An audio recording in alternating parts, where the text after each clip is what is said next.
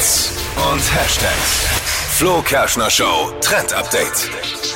Aus dem Netz kommt gerade der Geheimtipp für den wohl besten Duft der Welt. Soll jeder zu Hause selbst hinbekommen. Und das Coole ist, es ist super individuell. Jeder riecht dann auch anders. Es geht ums Parfum Layering. Ist gerade voll angesagt. Das bedeutet, man sprüht sich nicht nur eins seiner Lieblingsparfums mit drauf, sondern sucht sich eben zwei bis drei verschiedene aus und verteilt das dann eben so ein bisschen. Also klingt erstmal ein bisschen äh, komisch, aber man hat dann so eine Mischung aus seinen Lieblingsdüften und riecht deshalb dann auch super individuell.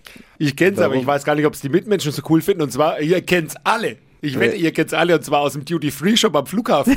So riecht's da. Das ist auch Ja, ja. Layering. Nein, wo du Aber- dann alles und Aber denkst, oh. da hast du ja tatsächlich ein paar mehr Düfte als zwei bis Geh mal in den drei. Drogeriemarkt deines Vertrauens und geh mal da in die Parfümabteilung. Da riecht's auch nach Layering. Nein, Aber das, das- ist es nicht. Also es sind wirklich nur Okay. zwei bis drei, die einem gefallen und die Okay. kann man dann ein bisschen verteilen und hat Ja, dann aber eben pass einen auf, super individuellen Duft. Okay, jetzt, jetzt pass auf. Du hast jetzt drei Lieblingssuppen.